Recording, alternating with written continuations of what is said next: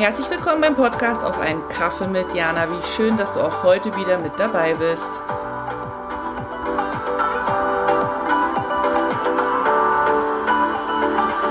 Hallo Jana hier und willkommen zum Adventskalender. Heute sind wir schon beim Buchstaben W, W wie Wünsche, wenn Wünsche in Erfüllung gehen.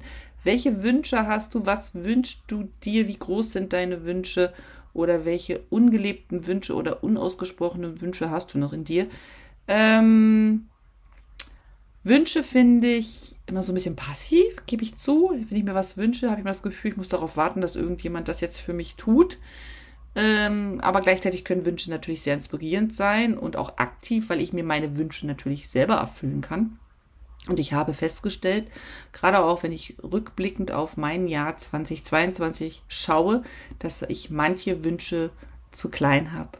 Einfach aus Angst, groß zu wünschen, groß zu träumen, groß ich zu sein, ähm, um damit anderen nicht auf den Schlips zu treten oder aufzufallen oder vielleicht auch unverschämt zu sein, weil ich mir das vom Leben wünsche ähm, und gleichzeitig weiß ich aber, dass wir nur mit großen Wünschen, großen Träumen, großen Denken und eben dementsprechenden Handeln für uns eingestehen oder einstehen können, für, für uns nach vorne gehen, unser Leben gestalten können und damit eben auch eine Veränderung in der Welt bewirken, weil ja jeder, der da ist, Einfluss auf die Welt hat. Die Frage ist halt nur, in welcher Form und wie aktiv nutzt du deinen Einfluss auf die Welt, weil wir sind eben da und deswegen ne, beeinflussen wir uns gegenseitig und somit eben am Ende das große Ganze.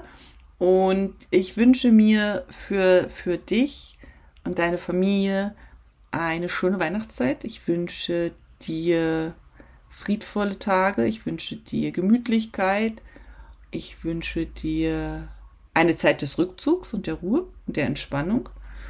Und ähm, ich weiß ja nicht, ob du vielleicht arbeiten musst über die Feiertage, dann danke ich dir jetzt schon mal dafür, dass du das machst, dass du deinen Job machst und dafür sorgst, dass andere in der Zeit ähm, es sich gut gehen lassen können, sicher sind ähm, und wünsche dir, äh, liebe Gäste, Klienten, ähm, ja, Menschen, die dann eben in deinem Arbeitsumfeld sind, und ich habe dir auch heute wieder ein Gedicht aus meinem Buch Gedankentänze mitgebracht und freue mich, wenn du dem lauscht.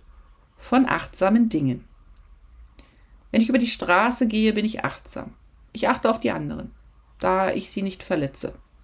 Dass wir alle gesund über die Straße kommen. Wenn ich meinem Kind die Haare kämme, bin ich achtsam, damit es nicht zieht und es weint. Wenn ich unterwegs bin, bin ich achtsam, mache Platz auf dem Bürgersteig, gehe ein Stück zur Seite, damit andere, die es eilig haben, vorbeihuschen. Wenn ich kommuniziere, dann bin ich achtsam. Jedes Wort, das ich sende, kann verletzend sein, jedes Wort, das ich sende, kann trösten.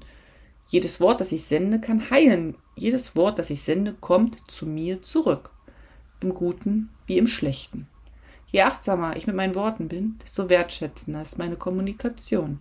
Mit mir und mit meinem Gegenüber.